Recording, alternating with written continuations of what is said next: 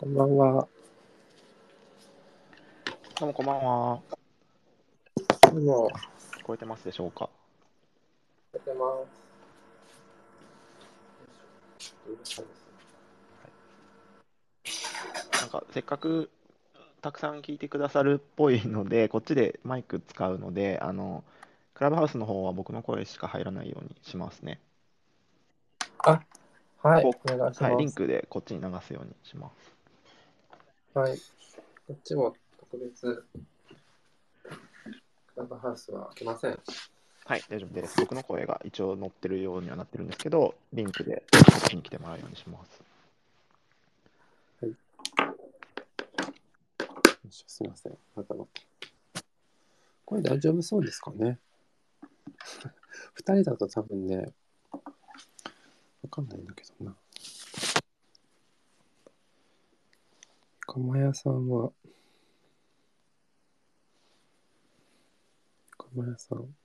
にゃんさん、聞こえてますか？大丈夫ですか？声。違う人に聞くと。かまやさんにも聞くと。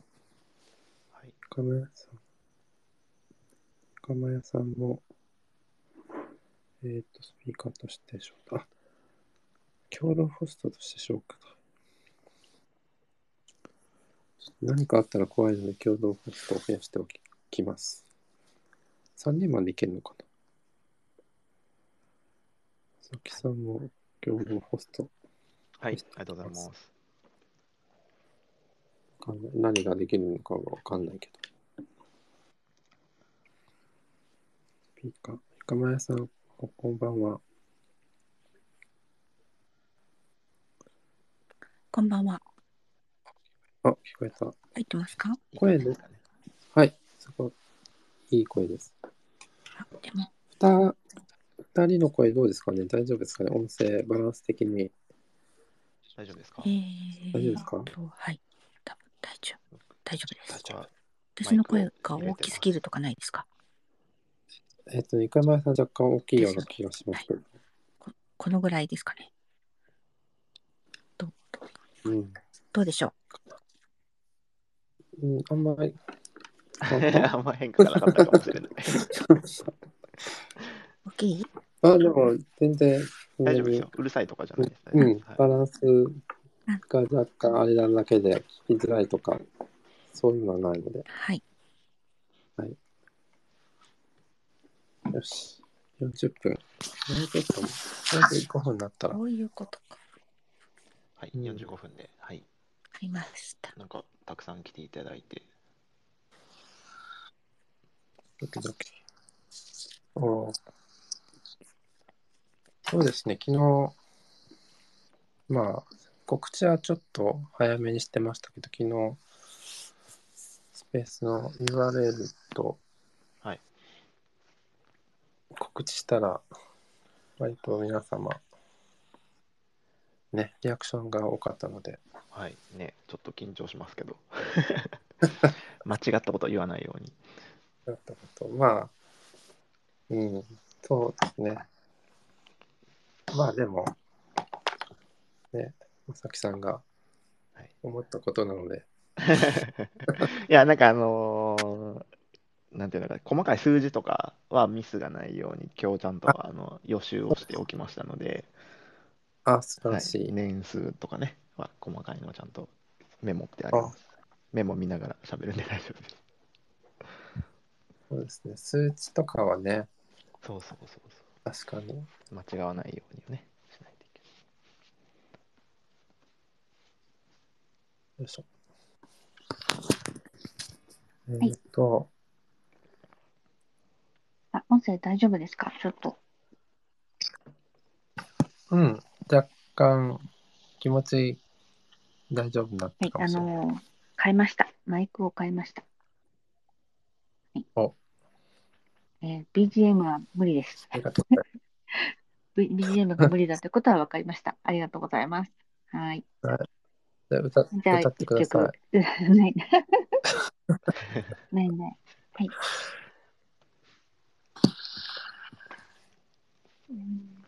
そうですね、はい、今日は、質問をお受けできるんですよね。はい、今準備をしていました。はい、はい、説明をちょろっとしようかなと思っていて、今3人共同ホスト、生駒さんと正木さんと3人おるのですが、生駒さんのツイートのトップ固定でマシュマロ、はい、っていう何ですかね、メッセージを受け取れる URL を貼っていただいてるので、そこにもし何か質問等あれば、また後で言いますけどね、そこで返答できるものは返答しようかなと思いますので、よろしかったらメッセージを送ってください。はい、私のツイートのトップに固定してあるなんかマシュマロっていうのがあるんですけど、そこにメッセージを送れるようになっています。はい、匿名でね、送れるサービスです。そうなんですね。そうです。はい。ログインはした方がいいんですかね。ログイン多分しなくても送れるんじゃないかなと思います。はい。です。じゃあ。そうですね、よかったみたいな感想でもいいです。はい。そんだけじゃね、あ、よかったとか、ちょっとでもなんか気になってね、ここちょっとね聞きづらいとか違うとか、そういうのも全然ありね思いますので、ちょっとあんま慣れてないのでよろしくお願いします。よろしくお願いします。はい、お願いします。よいしょ、44分ですね、まだね。これ、あれですよね、45分になったら、通知が行くのかな？あれ、でも、開いたよって通知で皆さん来てくださってるんですね、多分ね。うん。開けたら通知が行くんですかね、お部屋を。うん。通知しますよ。はい、通知していいですか？どうぞ。はい。どうやってするんでしたっけ、これ。あ、こうするんだ。ほう。始まりましたって。ありました。はい、ツイート。はい。はい、ツイートしました。ということで。よいしょ。そうですね。まさきさんも共同ホストになったので、あれ？すみません、承諾をしてませんでした。はい。大丈夫です。はい。じゃあ、時間になりましたので、定刻になりましたので、始めようかなと思います。はい。皆様、聞きに来てくださっている、ありがとうございます。に来てくださってありがとうございます。私、東京美術館巡りの中の人をやっております、つくだと申します。去年あたりから時々開催してます。当館とのアート部屋、ようこそおいでくださいました。で、いつも、各週で美術ライターのベルデさんに、美術こぼれ話っていうのを、先週、時々、やっていただいたんですね。ちょっと今執筆業に追われてる感じなので、ちょっと少しだけちょっとお休みというか、そうですね、をしておりますので、今回は初めて、オランダ在住の現代アーティストの、萩野正樹さんをゲストにお迎えして開催しようかと思います。で、今後も一応そのサムネイルとか各週で始めますとかって書いてあったと思うんですけども、一応今後各週開催を予定しておりまして、ベルデさんも復帰したら、入れ替わりというか各週ずつで開催できたらなと思っております。はい。で、運営陣としては、今日、共同ホストにおりますですね。ライター兼イラストレーターの生駒さんと、あと今日はちょっといないんですけども、美術ライターのカルビさんではいらっしゃいます。はい、今、いた。ああ、そういうことか。ポストに上がって、ね、上がってきてます、はい。そうですね。今日はちょっと、そうですね。今日は上げないです。上げてあげないです。はい。また来週から。ね、ということで、カルビさんと私の方で、進めてまいりますと。で、一応水曜日の9時45分、この時間から1時間程度を予定しておりましてですね、よく聞いてくださっている方も、初めての方も今後ともお聞きいただければと思いますので、よろしくお願いいたします。よろしくお願いします。はい、で、今回は、カルビさん抜きで、まさきさんとみかまやさんと私で進めてお送りいたします。はい。はいはいよろしくお願いします。よろしくお願いします。はい。で、はじめに、なんでいきなりまさきさんが出てきたかっていうつながりだけを話しておきますのと、去年からちょっとクラブハウスという音声コンテンツがあったんですが、今もあるんですけども、それで、まさきさんが時々、オランダから現代アートの話だったり、大学で学んだ西洋美術史の話をされていてですね、それがちょっと面白くてですね、よく聞いていたんですが、まあ、それをツイッターでもちょっと話していただきたいなと思っていて、やっと実現の運びになりましたと。ありがとうございます。はい。ありがとうございます。で、そうですね、さっきリツイートをいっぱい皆様、まだ始まる前だというのに、していただいて、結構現代アートが分かりやすく解説っていうところがなんかポイントで今日は楽しみにしてくださる方が多いみたいなので、今日はその辺を一応まあ予定通り掘り下げていこうかと思います。はい、で1時間ぐらいの本当は尺なんですけれども、話の流れ的に質疑応答とかもちょっと入れるので。若干延長するかもです。はい。はい、で、アーカイブは、今回ライブでは、このツイッターのスペースと、まさきさんがクラブハウスを今、同時に流して、はい、バックで流してます。僕の声しかちょっと入ってないんですけど、はい、やってます。はい。なので、ライブ放送としてはその2つで、まあ、それぞれアーカイブは残るんですかね。はい、一応リプレイはオンにこっちはしていて、このスペースの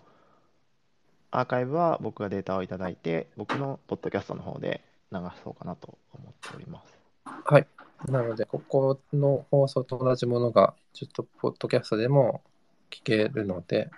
途中で寝ちゃっても大丈夫と。はい、大丈夫です。はい、ゆっくりお休みください。そうですね。ちょっと寂しいですけどね。お布団かけないといけないですね。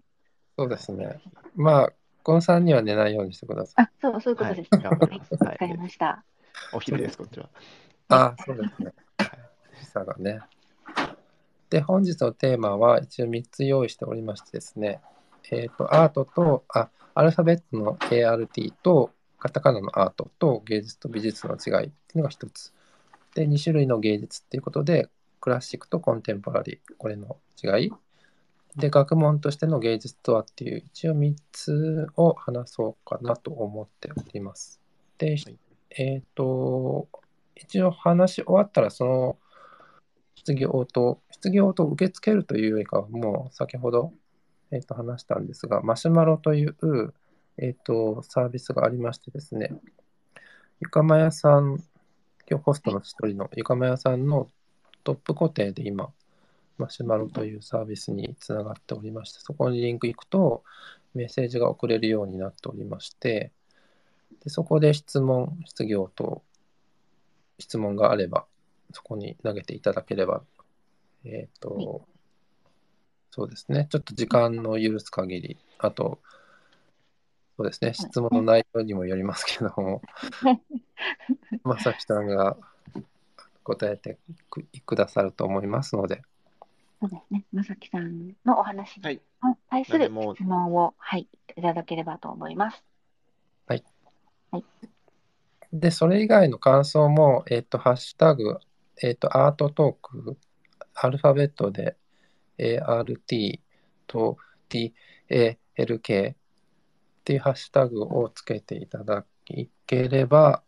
まあ、後ほど見れるかなと。そこで返答は特別しないかもしれないですけども、他の人のコメントが見れるかと思います。そうですね、はい、皆さんがどう考えられたか思われたかっていうのが見れると面白いですね。そうですね。ね、うん、なるほど。はい、はい、そういうのやっていこうかなと、取り入れていこうかなと思います。すごい。はい、頑張ります。はい。ということで前置き、はい、お、すごいですね、人どうしよう、いっぱい来てますけど。ありがとうございます。緊張するから見ない方がいいですよ。そうですね。下見ない方がいいでした。怖いです。はい。ということで、はいはい、前置きはこれぐらいにしてですね、本編へ入ろうかと思いますので、改めてまさきさんよろしくお願いします。よろしくお願いします。はじめにちょっと自己紹介を。あ、そうですね。はい、萩野まさきと申します。今オランダにいるんですけれども、日本の芸術系の大学を出て、そのままドイツに渡って、でドイツの、大学院、美大の大学院というか、まあ、ディプロムを、まあ、合計で、まあ、5年6年ぐらいかけてやってた。ドイツには7年8年いたんですけど、でその後今ドイツに来たという感じで、一応現代アーティストとして、まあ、ヨーロッパを中心、まあ、ドイツで契約ギャラリーがいくつかあって、まあアートフェアをヨーロッパの、ね、アートフェア出たりとか、こっちで活動をしている、一応現代アーティストというのは、まあ、肩書きで、活動をしております、はい。よろしくお願いします。お願いします。お願いします。じゃあ、そうですね、今回のテーマの最初の、ART、英語のアートとカタカナのアートと芸術と美術の違いっていうところを、まあ、話していこうかなと思うんですけど、はいはい、でこれなんか実は、ちゃんと、まあ、今回意味的な、その何がどうこう違うのかっていうことよりも、まあ、歴史的な背景と、まあ、その定義、うんうんうん、その学問的な定義っていうところについて、もう歴史的なちゃんとものを提示して話していこうかなと思います。はいはい、で、まずアート、英語のアートの話をしようかなと思うんですが、はい、で、アートって何なのかっていうと、実はこれ最初起源っていうのは古代ギリシャローマ時代に遡るんですね。うん、でなんかその、まあ、美術史の本とかを最初に見ると、まあ、そのアートの原型というか一番最初っていうと、まあ、洞窟絵画になっちゃうんですけど、うんまあ、洞窟絵画になると、ねまあその洞窟に、まあ、例えばマンモスが書いてあったりとか、まあ、なんかそういうところはまあ少し置いておいて、まあ、ちゃんと文明としてアートとしての文明がこう残っているっていうのが、まあ、古代ギリシャローマ時代っていうと紀元前数千年とかの話になるんですね。うんはい、でこれ語源、アートの語源なんですけど、ごめんなさい、あらむせちゃいました、すみません。はい、大丈夫です。はい、ギリシャ語のテクニっていう、でその訳のラテン語のアルス ARS っていうのが元になっていると言われていて、うん、でこのテクニっていうワードなんですけど、これはもともと人の手で作られる、行われるものの全て全般を指してたんですよ。うんうん、でこれどういう意味かというと、医療技術とか土木建築技術とかっていう、まあ、その要は建築っていう、そのなんていうのか、西洋建築みたいなああいうものっていうよりかは、もう本当に技術とした学問というかね、知識としての土木建築技術っていうのも全部含まれてたワードだったんですね。でまあその古代ギリシャとかにはその、もう一個リベラルアーツっていう、皆さん聞いたこともしかしたらあるかもわかんないんですけど、リベラルアーツっていうものも一応あって、ここにもまあアーツっていうものが使われていて、まあ、これはなんか自由な中って日本語に訳されるんですけど、文法、修辞学、論理学、算術、幾何学、天文、音楽っていう、まあ、なんか人間に必要な学問を総じてリベラルアーツっていうんですけど、これが後々後で説明するんですけど、これのリベラルアーツっていうワードが日本に行きます。これは後で覚えておいてください。はいはい、でまあ、その洞窟絵画っていうのは、まあ、ラスコだったりね、スペインのアルタミラ洞窟とかっていうのがまあ一応有名なんですけど、これはまあ数万年とかっていう前、もっと前で、その後メソポタミア文明とか、エジプト文明とか、まあ、ピラミッドとかね、スフィンクスとか、なんかああいうのっていうのも、まあ、一応美術の中には、含まれるんですが、この後、まあ、そのギリシャ文明のギリシャ美術とか、クレタ美術、ミュケナイ美術っていう、まあ、一応名前がついてるようなものが、生まれてくるんですけど、こういうものっていうのは基本的にその土器とか青銅器とか鉄器とかっていうものに一応でもなんかこう、フラスコ画みたいなもので壺とかにこう絵が描かれてたりとか、まあ、装飾があったりとかっていう、まあ、そういうものが最初は美術の最初のまあ形として残っている。これが大体紀元で1700年とかになります。はい、で、ギリシャ美術で有名な画家が実は2人いるんですね。話がじゃあちょっと打足するんですけど、ゼクシウスっていうのとパラシオスっていう2人がいるんですよ。この絵はこれは紀元前5年頃らしいんですけど、作品は残ってないんですね。そう、残ってないんですけど、これなんかどっちがうまいか絵画勝負をして、でゼックシウスって人はブドウを描いたんですよね。そのローマとかギリシャ時代とかってこのブドウとワインがね、有名な時代なので、ブドウを描いて、であまりにも本物だったみたい、本物のように描けたので、小鳥がついばみに来たほどって言われてたらしいんですよ。で一方パラシオスは作品をねカーテンで隠して相手に見せたんですよ。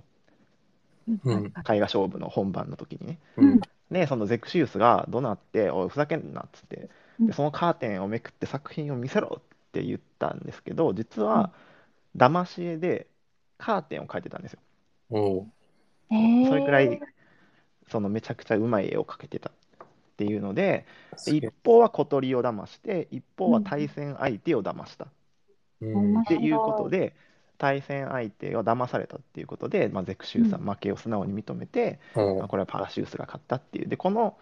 騙し絵っていうことがこのトロンプルイユっていうその、トリックアートみたいなやつですね、みたいなのの起源になったみたいな話が実はあるんですけど、この頃からそう実はこの古代美術って一応セクションの時代なんですけど、こういう要は、まあ、写実的というかデッサン性に優れたような絵を描けてた、この時代ですでに描けてたってことですね。でまあこのあと、ギリシャからローマに時代が移って古代ローマ時代になって、これは、エトルリア美術、エトルリア人とかいうのか、エトルリア美術とかローマ美術って言われるものになって、これが大体紀元前500年ぐらいの時代で、この時代は多分ミロのヴィーナスとか、こういうのが出てきてるような時代ですね。500年から、紀元前、まあ、0年ぐらいというか、有名な、彫刻とかはプリマポルタのアウグストゥスっていうのがあるんですけど、ああいうのとかも紀元前27年とかね。で建築だとコロッセオとかパルテノン神殿とかですね、パンテオン神殿とか、まあああいうこういう建築も含めてすごく要は文明が発達してるようなものなんですよ。で、要するにここの時代の美術っていうのは、まあ、アートっていうものですね、 ART っていうものは基本的に、とても権力を見せるものだったりとか文明を見せるものだったりとか、まあ、要するに皇帝とかああいうものに献上されるものだったりとかっていうまあそういう側面があったっていうことを一つ覚えておいてほしいんですけど、でこの後、まあキリスト教っていうのが世界に誕生というかまあ浸透していって、この紀元後 AC2 世紀とか3世紀あたりに教会が増えてくるんですね。で教会が増えていくので教会がの装飾だったりとか、まあ、聖書の内容を書かれているものだったりとかっていうものになってくるんですけど、そのキリスト教絵画っていうのは実はルネッサンスって皆さんなんとなく思うと思うんですけど、ルネッサンスは15世紀ぐらいなんですよ。1400年代ですね。でもこのキリスト教絵画っていうのは実は初期キリスト教美術っていう日本語ではカテゴライズされるものがあるんですけど、これで2世紀から始まってます。はい、でキリスト教初期キリスト教美術が2世紀、その後ビサンティン美術が300年頃、でその後初期中世美術が5世紀。でその後ロマネスク美術が9世紀、ゴシック美術っていうのが12世紀であって、でやっとイタリア初期ルネサンスっていうのが15世紀で、このルネサンスだったらこうボティッツェリとかですね、はい、初期で世紀ルネサンスっていうのが、ベネチアなんですけど、ダ・ヴィンチとかラファエロ・ミケランジェロの三大巨匠って言われるのが15世紀末から16世紀初頭で、このマニエリスム美術っていうのが今度バザーリっていうのが来て、でこの後貴族が台頭してくるので宗教に変わってキリスト教に変わってバロックロココっていうのがオランダはバロックですね、はい、フェルメールとか今フェルメール展来てるんですよね確かに、はいはいはいはい、フェルメールっていうのが17世紀ぐらい、1600年代でロココっていうのがその後ちょっとっていう、すごいこう暴力的な説明をしたんですけどここまで要するに紀元前、数千年の時代から、ロココまでの1760年ここ終了まで、はいはい、の大体、3000年とか4000年の時代をさっと美術史を話したんですけど、早かったんです、はい、早かったんですけど、これが美術の最初のというか起源から流れてくるもののバックグラウンドなんですね、はい、で話が膨らんじゃったんですけど、要するに1760年時代で正確な時代は1760年にイギリスの産業革命が起こります。でその後フランスの産業革命が起こるんですけど、はい、で最初に言ってた話を戻すんですけど、はい、人の手で作られるものすべてっていう意味だったアートっていうワード、アルスっていうのはアートで、ギリシャ語のテクニっていうワードだったんですけど、はい、産業革命でめちゃめちゃ文明が進んだわけですよね、どんどん文明が進んだことによって、その医療とか基礎科学っていうのがガンガンこう体系化されて学問としてどんどん成功していくわけですよ。でこのテクニーっていうワードを用いてテクノロジーですね、要するに、テクノロジーっていうものがその、アールス、ラテン語のアルスっていうものからテクニーだった意味のテクノロジーが分離するんですよ。要するに人の手で作られるものすべてっていうワードから医術とか土木技術とか科学っていうのも含まれてたんですけど、アールスの中に、アートの中に含まれてたのが、それがようやくテクノロジーっていうワードで分離したんですよ、なのでようやく今皆さんが思ってる美を扱うアートっていうものがここでようやく形になったんです。これが1960年なんです。それまでいろんなものが含まれてたので、これが、1760年の産業革命以降で、大事なのは要するにキリスト教美術っていうのは、それまでのギリシャローマ時代とかの美術っていうのは皇帝に献上するものだったりとか、文明の、遺産的な価値としての、例えば貿易だったりとかに使われるようなものだったりとかしたし、キリスト教美術っていうのはキリスト教教会のでオーダーで書かされてたりとか、貴族によって書かされてたりとか、そういう目的とか実用的な部分がずっとあったんですよね、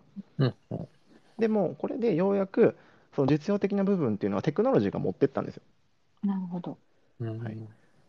なのでここでようやく美術っていうのが、アートっていうのが自由な表現を可能になったのが18世紀後半ようやくなんです。最近なんですね。そう、300年ぐらい前の話なんですよ。アートっていうのが、皆さんがなんとなく思い描いてるアートっていうのは300年ぐらい前からようやく形になったというか、ルネサンスとかを、ちょっと除いてですけど、になりましたと。でこの、キリスト教の台頭っていうのはすごくキリスト教を信仰されてる方にはすごい申し訳ないことを言うんですけど、すごく文明を止めたって言われてるんですね。要するにこれまでキリスト教が出る前古代ギリシャローマ時代っていうのはめちゃめちゃ文明が発達してどんどん急成長してたんですよね。だけどキリスト教が台頭したことによって神学っていう、要は自然科学っていうものよりも神学を、神の学問ですよねを重要視しちゃったので、自然科学を割とこう押しのけてたんですよ。そうなので1500年ぐらい、その初期キリスト美術っていうところからルネッサンスまでだいたい1500年ぐらいキリスト教絵画っていうのが続くんですけど、1500年の時間軸で言うほどずっと同じ題材、聖書の内容とかを書いてるわけですから、そうですね。そうあんまりこう成長しなかったんですよね。っていうそういう側面もありつつ、要するにアート ART っていうのはこういう、バックグラウンドがあって、こういう歴史を持っていて、こういう役割を持っていて成長していたものが ART の西洋美術であるアートなんですよ。まず要はすごく覚えておいてほしいのは、この後新古典主義ローマン派、写実派、印象派とかどんどんね成長していくので、美術史の話、特化する話は別の機会でいいんですけど、今回この内容、この話だけを言うと、めちゃめちゃ歴史的な学問的な要素を含んでいるのが ART のアートです。なるほどね。で次、芸術の話に移ろうと思うんですけど、で芸術になると、当然日本語じゃないですか。アートっていうのは西洋の話だったんですけど、じゃあいつ西洋の ART アートが日本に入ってきたのかっていうと、これ明治時代からなんです。明治時代、明治っていうと僕、歴史が詳しくないんでめちゃめちゃ年代調べました。江戸時代が1603年からで、明治時代が1868年からなんですね。で、江戸時代幕末なりなんなりで、鎖国をしてたわけですよ。で鎖国ってね、150年ぐらい鎖国してるんですけど、日本ってすごいですね。で鎖国していて、でそれ開国しますってなって、明治維新幕末はってなってた時に1889年にパリ万博っていうのがあったんですよね。万国博覧会、西洋万国博覧会っていうのがあって、日本にようやく開国した日本が、日本の文化をこれ海外に伝えなきゃって言って、パリ万博に出るんですよ。日本のいろんなものを持っていくんですけど、相手にされなかったんですね。要するに西洋で何千年、数千年の歴史を持ってるアートの土壌の中、 ART のアートの土壌の中に、日本の美術作品っていうのをね、芸術作品ですこれがって持ってったら、ちょっと工芸っぽかったんですよ。要するに日本の時代っていうのは、その当時までっていうのはあんまり、その美術っていう考えがまだ発展してないので、工芸とかっていうものの差があんまりなかったんですね。例えばその仏教画とか巻物の中の映像とか屏風画とか、ああいうものしかなかったんですよ。で江戸時代っていうと浮世絵が流行ってたんですけど、浮世絵って言っても基本的には挿絵に近いものだったりとか、ブロマイドみたいなものだったんですね、浮世絵っていうのは要するに。でそれってその ART ので発展してた、特にもう1889年なんて印象派が始まってる時代で、写実派とかも終わってるような時代なんで、この西洋では全然パリなんかには全然相手にされなかったんですよね。でこれはやばいってなった日本人は、その西洋の文化をどんどんアート取り入れなきゃってなって急いだんですよ、明治維新の中、文明開化の中。でめちゃめちゃ持ってきた時に、ART っていうものを、日本語に訳さなきゃいけないよねっていうので、西山音って人が、いろんなところでその翻訳をする人なんですけど、で翻訳をして、世の中に広めた人が、そのリベラルアーツっていう、さっき言った自由な中の方のアーツっていうワードを芸術って翻訳したんです。リベラルアーツ、っていうので、要はアートっていうワードを、日本に明治以降持ってきた時に日本語に翻訳した時にあてがわれた日本語が芸術です。うんうんうん、はい、なるほど。で、このリベラルアーツの方を持ってきたので、うんまあ、要するに複雑、その何千年も歴史を持つ、うん、ART 作品とかの概念を全部いっぺんに持ってきて、それを芸術と訳したわけではなくて、うん、学問として体系化されてたリベラルアーツっていう方を持ってきたらしいんですよね。うんはい、でこの芸術っていうのを、まあいろんな、ね、方が体系化して、まあ学問的に扱うことによって6個にカテゴライズをしました。日本にある、いろんなもの、例えば茶道とか、はい、書道とかああいうのを含んだりとか、うんまあ、文学ですよね、文芸小説とかああいうのとか、はい、いろんなものが日本にこう要はクリエイティブなものっていうのがたくさんあった中のものを、6個にカテゴライズしよう、これを芸術として芸術を大きな枠にして6個にカテゴライズすると、文芸、音楽、総合芸術っていうのは舞台とか映像芸術ですね、うんうん、でデザイン、応用芸術っていわれるデザインのもの、あとはその他っていうのは、まあ、サブカルのものと美術っていう6個に分けました。文芸、美術、音楽、総合芸術、デザイン、その他の6個です。ここでようやく美術ってワードが出てくるんですね。お、やっと登場、はいはい、やっと登場美術。これが造形芸術と視覚芸術っていうのを含めて美術と呼ぶ。2つに分類されるものを美術と呼びます。はいはい、でこの造形美術の中には庭園とか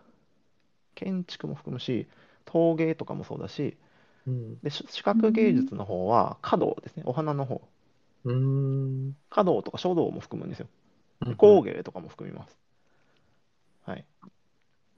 うん、なので、芸術っていう大きな枠の中の一つが美術です。パスタでいうスパゲッティですね。ペンネとかいろいろあるじゃないですか。フェットチーネとかある中のスパゲッティーニっていうのとことですね。パスタっていう、パスタが芸術で、スパゲッティーニが美術です。はい、おお。はい。はい。分かった。そんな感じ。はい。でもさっき言ったみたいに工芸だって含むし、華道だって書道だって含むんですよ。日本の美術っていうの。なので美術イコール ART でもないんですよね。つまり。なんとなくこうアートっていうものって美術って訳されがちですけど、正式には違うんですよ。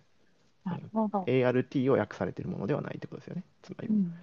ART は芸術の方に訳されているので、はい、で、はい、要するにこの、クリエイティブなもの全般のことを芸術って指しているような気がしますよね、ニュアンス的には、する、なので僕はどっちかっていうとこの芸術っていうのは ART のアート、皆さんがなんとなく認識しているアートっていうものよりも、クリエーション、いや作るもの、クリエイティブなもの全部がどっちかというと芸術っていう、今の日本現代語に置き換えると芸術っていうのはクリエーションの方が近いのかなと思います。でカタカナのアートはじゃあどこで出てくるのかっていうと、これどこで出てきたか分かってないんです。はい、そうなんですか。はい、要するにその海外で培われた数千年の歴史がある ART っていうのは、まあ歴史めちゃめちゃ複雑じゃないですか。さっき言ったみたいに、マイナーななんたら美術っていうのがあったりとか、美術史っていうのは、まあ、次回でも美術史の話は何でもいいんですけど、美術史って結構複雑で、日本人にとってあんまりこう教養アートリテラシーが低い日本の美術教育の中ではなかなか難しかったわけですよね、アートっていうものを認識するの、なので分かんなかった、芸術っていうのは何なのか、美術っていうのは何なのかっていう学問的な要素がいるものっていうのはやっぱり浸透しなかったので、誰が言い出したか分かんないんだけど ART をカタカナに翻訳したアート、カタカナのアートっていうのをみんなが体系化されてないワードなんですけど、みんなが自由に使い始めたのがアートなんです。カタカナのアート、はい、なのでなんかチョークアートとかレジンアートとかネイルアートとかラテアートとかっていうのも全部アートじゃないですか。確かに。要するにこれですって言って、これですってみんなが日本人が理解して使ってるものじゃないんですよ。なので学問的なバックグラウンドで体系化されてるようなものではないので、例えば美術大学とか芸術大学ってあるけど、アート大学ってないじゃないですか。うん、で、まあ、その学問としてちゃんとバチッと決まって体系化されてるものではないので、まあ、そういう学問的なところではアートってカタカナのアートってあんま使わないんですよね。うん、そうかも。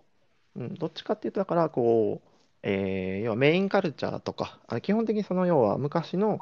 芸術美術っていうものはハイカルチャーで扱われたものだったんですよね。ハイカルチャーっていうのは貴族とか、貴族とか王族とかああいうような教育がある人、要はなんだバレエとか、オペラとかああいうのって西洋ではこうね貴族とかしか扱わないものだったわけですけど、そういうものをハイカルチャーで扱われてたアートっていうものが、まあ、美術館とか、ギャラリーとかが台頭してきたことによって、一般市民でも楽しめるようになったんですよね。だからアートっていうのが要はメインカルチャーとかサブカルチャーに降りてきたことによって、本来めちゃめちゃ学問的なアートっていう ART のアートっていうものが別にそういう教養とかがなくても美術館にさえ行けばギャラリーにさえ行けば、あの作品が見れる楽しめるようになったんですよね。でこれはすごくいいことなんですけど、でもそれがやっぱり教養がない状態で見ても分かりにくい作品というのは山ほどあったので、分かんないなっていうことでカタカナのアートっていうのが生まれて浸透したっていうこと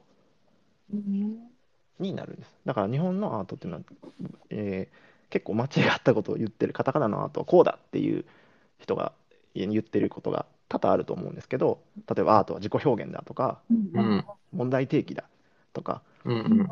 感性だとかっていうのって、いや全くそんなことなくてルネッサンスとかって別に自己表現じゃないし、あの問題提起も別にしてないじゃないですか。いけない美術が問題提起してたかって全然してないでしょっていう話で、いやそれってなんか勝手に広まっちゃった。特にあの少し別の話になっちゃうんですけど、さっき言ったみたいに日本の、まあ、皆さんの一般的な考えってデザインとアートしかないんですよ。でデザインって問題解決って言われるんですよね。要するにいろんな問題をデザイン的なもので、これは間違ってはないと思うんです。詳しく言えば多分違うっていう人もいると思うんですけど、僕はデザインも一応やってたので言うと、まあ、デザインの力でいろんなことを解決するっていうのがデザインの本質だなと僕は思うんですけど、でデザインとアートしかないわけですよ、日本人の考えでは。なのでデザインがじゃないものはアートになってるんです。デザインってこう商業的だしクライアントがいるものだし、ある程度は、なので問題解決に対してアートが問題提起って言いがちなんですよね。2種類しかないんで日本、まあ区別しやすいですよね。そうでもさっき言ったみたいにルネッサンスって別に問題提起してないんですよ別に抜けない美術って別にあの問題提起してないんですよ。だから別にアートが問題提起っていうのは本当に間違ってて、問題提起してたアート作品はあるんですよ。それは別に否定はしないんですけど、アート全てが問題提起ですみたいなこと言われるのは間違ってますよねっていう。なのでさっき言ったみたいにクリエーションっていうもの3つあると思ってもらった方が早いかなと思っていて、アートとデザインとクリエーションでいいと思うんですよ。クラフトでも何でもいいんですけど、作るもの、イラストでもいいし、別にクリエーションがレベルが低いとかアートがレベルが高いとかデザインがレベルが高いとか低いとかってそういう話ではなくて、分類としては3つあってもいいのかなって思っています最近。作ったもの、別に雑貨でもあのお手製自家製のハンドメイドなんたらとかでも何でもいいんですけど、あれって別に素晴らしいじゃないですか。でもそれってアートじゃないよねってなんとなく多分皆さん分かってる部分はあるけど、デザインでもないよねっていう状況で宙ぶらりんかなと思うんですけど、クリエーションとかクリエイターでいいのに、アーティストってなんとなく混ぜって言っちゃうみたいなことってこうカテゴライズがあやふやになっちゃって苦労する人も出てくるので、まあ、なんかそんな感じで分けたらいいのかなと思います。でもこれが第、まあ、1つ目のトピックの ART とアートと芸術美術の区別、カテゴライズの区別っていうところです。そうですね。なるほど。これはなんかもう僕の、あの個人的考えとかじゃなくて、学問的なカテゴライズなんで、これは絶対に合ってます、このカテゴライズは。はい、なるほどね。クリエイターとアーティスト、その部分は僕の持論なんであれですけど、あれですけどね、はい、それ以外のところっていうのは、絶対に知識と学問的な根拠の基づいたもので言ってるので、はい、これは合ってます絶対に。はい、反論は異論は認めないです認めないですつまりこれだけは認めない。はい、はい、違うっていうのは絶対に。はい、なんかカタカナのアートってその歴史背景とかそういう確たるものもないままどんどん言葉だけができちゃったって感じなんですかね。そうですね。はい、使いやすいんでしょうね。そうですね。なんか本質的にどっちがアートなのかとかっていうのは持論があったりとか、それは全然異論があっていいと思うんですけど、言葉のカテゴライズとしての話においてはこれが正解っていう感じですね。なるほど。はい。なるほど。わかりましたというか、なんか知識として、はい、勉強になります。そうですね。こう学問としてのことだけを話したので、勉強って感じですね。そうですね。ちょっと知識として持っておきたいなと思いました。そうですね。なんか別にどっち、もう別に今現代もうぐちゃぐちゃになってるんで、なんか。絶対アートっていうカタカナのアートが間違ってるよみたいな話を言いたいわけではないです。もうそれはもうしょうがないんで、自由に使ったらいいかなと僕は思うんですけど、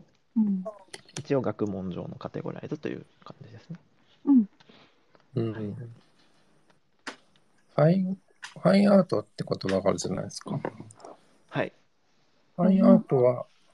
ファインアート、コンテンポラリーアートっていうのが、もうあまりカテゴライズとしてははっきりしたところはないのかなと思ってます。要するに美術史の話にするとシュールレアリスムが終わった後、ポップアートって、例えばウォーホルみたいなやつが、とかがやったようなポップアートっていうのがあって、その後ミニマルアートみたいなのが出て、それ以降名前があんまりついてないんですよ。あ、そうなんですね。要するにほぼ現代というか、数十年の話になるので、要するに歴史ってこう後で振り返った時に名前がつくじゃないですか。なんで要はミニマルまでは後で振り返ってるけど、それ以降っていうのはまだ現代なんで、コンテンポラリーアートとかファインアートって言われるもの。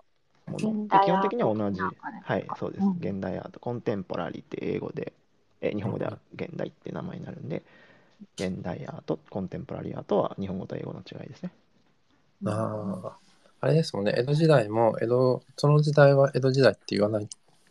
そうですね。多分振り返ったことによって。振り返って江戸時代になってるから。時代ってそうですね。時代って言葉ですね。そうですね。その時代から名前がついてたのって多分印象派ぐらいじゃないですか。なるほど。印象派はもう第1回の段階で印象派展って名前がついてて、モネが日の出印象っていう日本語で言うとね、インプレッションっていう作品でやってた時に、批評家みたいなマスコミみたいな人が「いや随分印象的だね」みたいなこう皮肉を言ったんですよ。今誰が出てきたんですか？いやマスコミです批評家みたいな人がね、印象的だねって言って皮肉を言ったんですよ。その時に「あ、そうです、印象派です」みたいな、「印象なんですよ」みたいなで開き直ったモネがつけたというか、それで印象派ってなったんですよね。だからもうその印象派当時から印象派だったんだと思うんですけど、その人が言わなければ印象派じゃなかったかもしれない。でも一応作品、モネの日の出の作品も日の出印象って名前だったんで、どうでしょうね。一応印象派展って名前だったのかな。それが世に広まって、正確にマスコミとかでこうバチッと決まったっていう話でしょう。なるほど、わかりました。これがとりあえず1個目のトピックかなと思います。皆さんわかりましたか？なんか来てますか？質問とがもしあれば送っていただけたらと思いますが、今まだ来てないです。はい、わかりました。もし、なんかトラブルで受け取れてなかったら、送った方いらしたら申し訳ないんですが、ちょっといろんな方向から確認をしてみますね。また見つけはたい、ら、ははい、い、お送っしてみます。はい。テなスのト。で、まあ、はい、西洋で培われた長い歴史を持つのが ART で、明治にわたって日本語に翻訳されたのが芸術で、芸術を6個に分けたものがの一つが美術で、でメインカルチャーサブカルチャーに、芸術が降りてきたことによって浸透したのがカタカナのアートっていう感じです。おおで、今絶賛一人歩き中っていうのがカタカナのアートです。ー、おー、これはでこんな感じも、です。そうですね。そうそうわかりました。はい、ありがとうございます。はい。で、次のトピックは、まあ、2種類の芸術っていう話はで、い。さっきの話とあんま遠くはないんですが、はい。ここからはさっきみたいに歴史の話じゃないので、僕の持論も含むので、異は論い。は全然ありの OK 話になるんですけど、僕は、2種類の芸術はまあ2種類大きく分けて2種類あるかなと思っていて、うんまあ、一つはクラシック芸術、まあ、クラシカルなものを扱うものうん。とコンテンポラリーっていうもの、うモん。ダンとかっていうものになると思うんですけど、うんうん要するに、クラシック音楽とか、オペラとか、えバレエとかああいううん。ものうんうとん。かっていうのはクラシカルなものを扱っているけど、あれはやっぱり芸術になるし、まあ、バレエとかでも全然あるんですけど、モダンバレエとかね、コンテンポラリーダンスとかっていうものうとんうか、美ん。術でいうと、まあ、コンテンポラリーアートとかっていう、要は新しいものを、全く新しいものを生み出していくっていうものうん。のうん2種類あるのかなと大きく分けてあるんですね。で、これはどっちとも価値が高い文化を扱うものかなと思っていて、で、コンテンポラリーアート、現代アート、現代アートってなんだろうって話が大きなトピックだったんで、そう、現代アートってなんなんだろうって話になするんみですませけん。ど、そう忘れてました。今回のすみません。タイトル忘れてました。で、現代アートっていうのは、つまり、全く新しいものを生み出すものだと思っていただいていいと思います。うん。で、この全く新しいものって何なんだろうっていうことなんですけど、先ほどもちょこちょこ言ってる学問として美術っていうのは学問としてある、要はアートっていうものは学問として成立しているもので、歴史もあれば学う問的ん。な解釈っていうのがとても必要なもの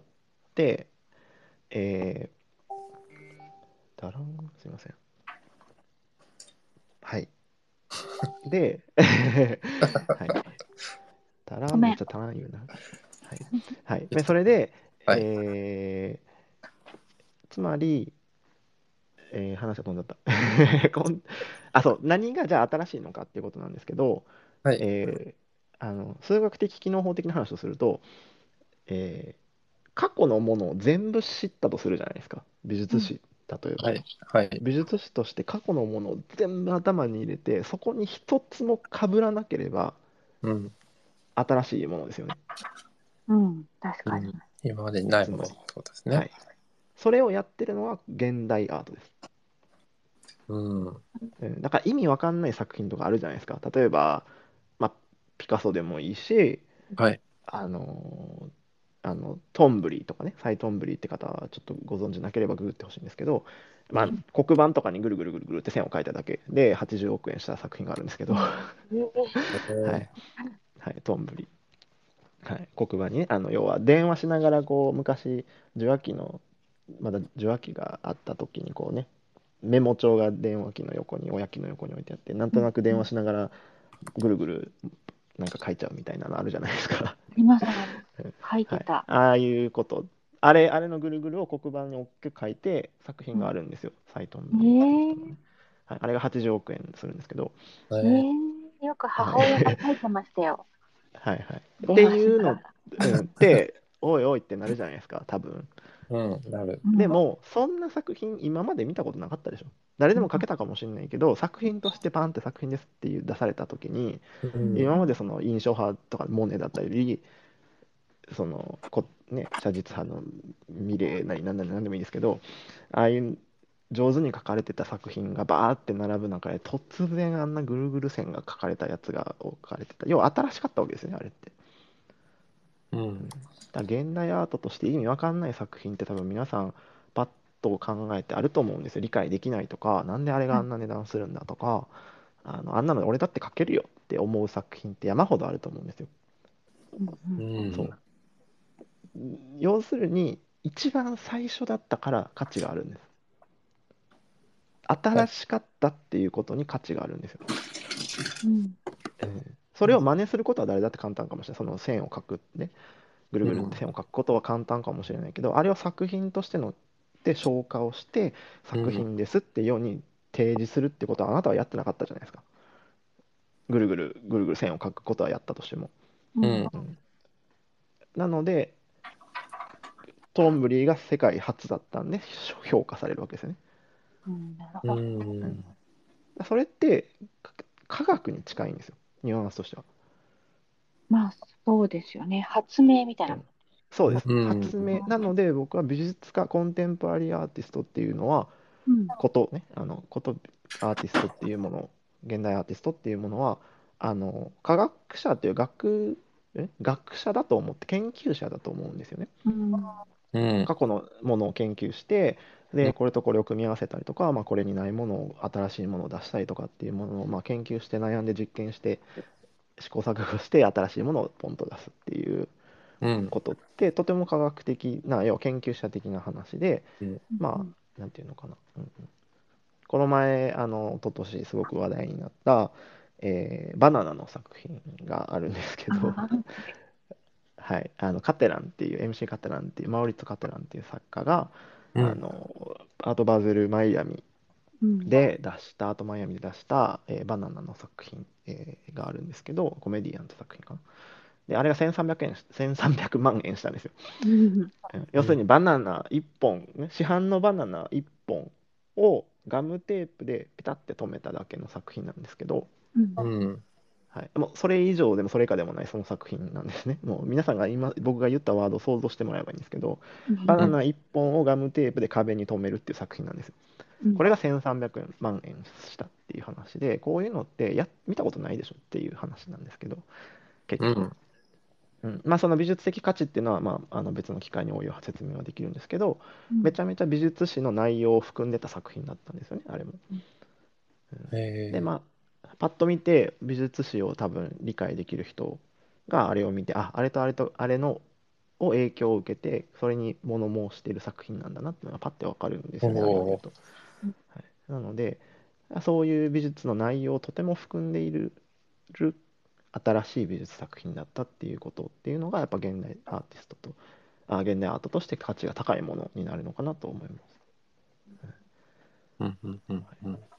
コンテンポラリーとクラシックっていうのはその差がとても大きくて、歴史を要は紡いでいくようなスタイルの側面を持っているのがクラシックなもので、それを、過去を踏まえたもの、歴史のものを踏まえた上で新しいものを出すっていうものが、コンテンポラリーっていうものかなと思っていて、でその文化を扱っているものとしては、要は科学者っていうのは新しいものを発明をして文明を先に進めてるわけですよね。で現代アーティストっていうのは現代アートっていうものを使って、その研究とか実験を通して文化を扱った上で文化を先に扱って先に届けているっていう仕事なのかなと思ってるんですね。科学者は文明を、アーティストは文化を、先に進めてるっていう側面というか、社会的価値というか。なるほどね。わけわかんないものを作ってると思われがちですけど、あれは別に感性を爆発させるわけ、芸術は爆発でもなければ感性をなんとかするってわけでもないんですけど、単純に、歴史的な文化的な新しい価値を出してるっていうふうに思っていただければなと。それ今までにないものってことなんですね。そうです、今までにないもの、例えばなんか電球を今一人で作ったら別に評価されないじゃないですか。まあそうですね。っていうことなんだと思うんです。電球を一人でもし何の知識もなく一人でもう一回発明し直したら、うそれっん、てすごいことじゃないですか。でもそれクリエーションとしての凄さで、う科ん、学としての凄さとは評価はされないよねっていう話と一緒で、今適当に絵を描いたものうん、がアートとして価値は出ないわけですよね。そうですね。学問的な価値を全く保有してない、芸術的価値を保う有ん、してないわけなので、うん、それってたとえ絵がうまかろうがうん、うなんん、だろうが、それってクリエーションとしての絵画であって、うん、アートではないわけですよね。学問的な側面を持ってないわけですから。うん、うん、うんうん、そうだからイラストってくくると語弊があるんであれですけど、例えばイラストでも絵でも何でもいいんですけど、イラストなり何なりを使って美術作品を作ることは可能なわけですよね。ううん、ん、でもその美術作画的価値っていうものを持ってないものはアートにはならないよっていう、うなるん、ほど。なんかそこの学問的な価値、美術的な価値っていうのを保有したものがアートっていうものでうん、あるべき。で、その日本だと今その要は日本のアートリテラシーとかアート教育っていうのはすごく世界的に低いと思っていて、うん、それがごちゃ混ぜになってるアートってなんだろうって皆さんが考えなくなった、そのアートっていうことがカタカナのアートが広義化しちゃって、これもアートあれもアート、ね、ラテアートもアートだしうネイルアーん、トだってアートだし、うん、ピカソの何十億の作品だってアートだしって同じフィールドじゃないですか。うん、それって結構困る。多分皆さんなんとなく違うってのは思ってるんだと思うんですけそうでど、すね。同でそじれの具考体的な、何がどうかっていうことを、え。考えない、思考を止めると、うん、いい作品は出てこないし、いい作品を評価する人も出てこないし、っていうそう悪循環になってくるのかなと思っていうるのん、で、その要は学術的価値、学問的価値、美術的価値みたいなものがどこにあるのか、自分の作品にとか、その見ている作品にうんっていうことを考えて、アートっていうのは何なのかっていうことをもう一回これは僕だいぶ持論を展開しているので、あはい。のいろんな人がいろんな意見があっていいと思うんですけど、皆さんの意見であの考え直せるっていうことが大事、そもそもそういうところが大事なのかなと思うんですけど、うん、はい、なんかなるほどね。そんあなの現代アートっていうのがそんな感じです。はい、どうぞ。このアートっていう言葉が今お話しされているとこで、さっきすいません、タイムラグがあってメッセーはジいがちょっと遅く来ちゃったんではすいけど、一つその言葉に対して2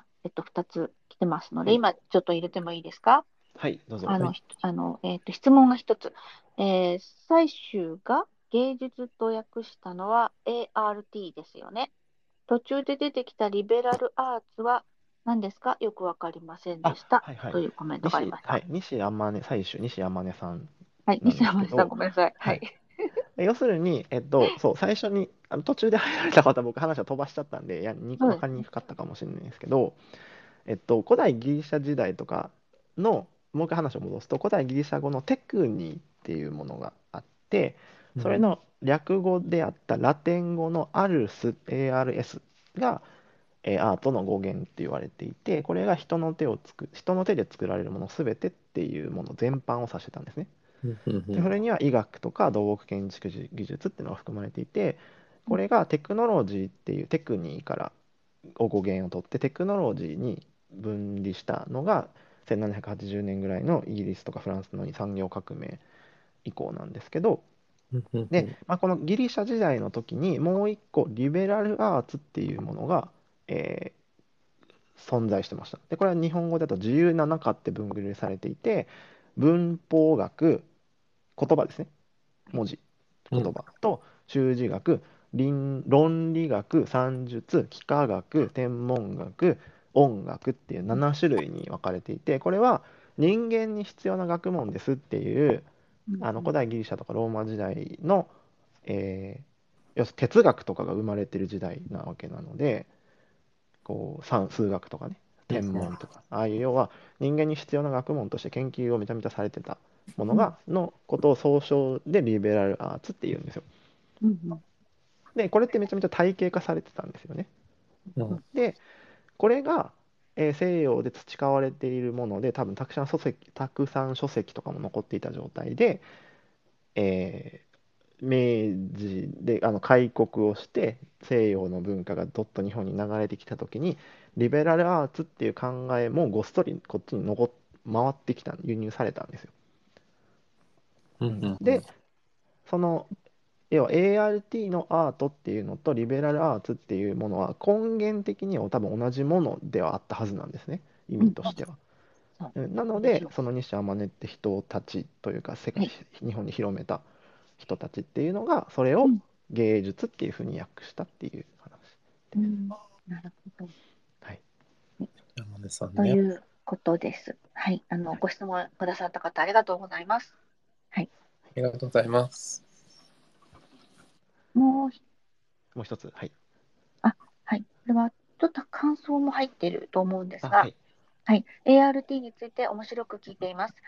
最近、オカンアート展が話題になっていましたが、まさしくこういうものがカタカナアートの筆頭なのかなと思います。ネット発のスラングによりよくわからないもの、ありがたくないもののニュアンス、かっこ閉じ。実際にはまさしくクラフトかなと思うので、そうですね、オカンアートってその、お母さん世代の方が、手工芸で、ハンドメイドってことですよね。昔からこう伝わるような。なんかアートっていうもののいろんなものが、要はクリエイティブなものをカタカナのアートってなんとなく当て込んでる傾向があるのかなってやっぱり思っていて、何でもクリエイティブなものをアートってしてるのかなっていうことかなと思うんですけど、だからそれがもう別に広まっちゃったものはしょうがないんで、それを正していこうみたいなことまでは思わないんですけど、本質がこういうことで、要は美術的価値があるかないかっていう点で、分類を考えてもらえるっていうのが一番早いのかなと思います。歴史の云々っていうのは別にどうでも、カテゴライズ頭の隅にこういうのがあるんだぐらいでいいんですけど、パッとして分類として分ける点といえば、やっぱ学問的価値、美術的価値っていうのが保有してるのか保有してないのかで、まずアートかどうか、アート、クリエーションなのかアートかっていう分類で、その保有度、価値が高いものを扱っていればいいアート作品だし、少なければ、あんまり良くないアート作品っていうことでいいのかなと思います。まずは保有してるか保有してないかっていうのが大事かなと思います。なるほど、わかりやすい。ありがとうございます。結局要は美術作品ってパクリはダメってのはみんなわかるじゃないですか。パクっちゃダメだよねっていうのは分かってるので、すごくめちゃくちゃ厳しい話を言えば、感性で絵を描くとか、感情で絵を描くとかって別に表現主義とか印象派とかがやってたことなわけですよ。ロマン派とかもやってたし、感情に関して。なんでもうやられてる作品なわけですよね。でそれを新しいものですって、それは自分の中の自分っていうものは絶対唯一なんで、新しいですっていうことを言ってると思うんですけど、美術史のカテゴライズ的な、要は美術的価値みたいな話を考えれば、それってもう数百年前に終わったよね、その内容ってなっちゃうわけですよね。なのでその作品が素敵か素敵じゃないか、素晴らしいか素晴らしくないかっていうのは個人の裁量でいいんですけど、美術的価値が高いかどうかっていうことは学問的判断ができる内容じゃないですか。なのでそれは学問的というか美術的価値が低いよねって言われるのはしょうがないことですよね。個人的にいいか悪いかの話ではなくてっていうこと。だからそういう例えば大きな、ちゃんとそういう美術史で判断できるような人の審査、コンクールとかわかんないけど、ああいうものでは評価は受けにくいですよねっていうことになるのかなと思う。なるほど。そんな、なんか家でも100年前に出てるじゃないかっていうのは、100年前は学術価値があったんですよね。要するに別に何々時代でもいいんですけど、印象派でも写実主義でも何でもいいんですけど、それってその当時のコンテンポラリーアートなんですよ。いうことですよね。ね、その当時の最先端、現代の最先端アートだったんで、その時のコンテンポラリーアートで、後々名前を付けられて分類されたっていうだけの話で、その当時これをやったから新しいっていう、一個前の時代のアンチテーゼだったりとかするわけなので、その時代にこれをやれたっていうことが素晴らしいってだけで、それを今の時代やっても別に学術的価値は低くて模倣だよねって言われるだけ。あー、そうそうっていうことかなと思います。はい、コメントくださった方ありがとうございます。はい、そうですね、ありがとうございます。思ってらっしゃる通りだと思います。オカンアートはカタカナアートの筆頭でどちらかというとクラフトに分類されるのかなっていうのは同意のところでございます。ありがとうございます。はい、なんか一応先になんか工芸はどういう扱いになるのかっていう質問飛んでくるのかなと思って、工芸って何なんだろうみたいなことを一応調べておいたんですけど、なるほど。一応芸術っていうのを6個に分類された中の一つの視覚芸術とか造形芸術の中に工芸はそもそも含まれてるんですよ。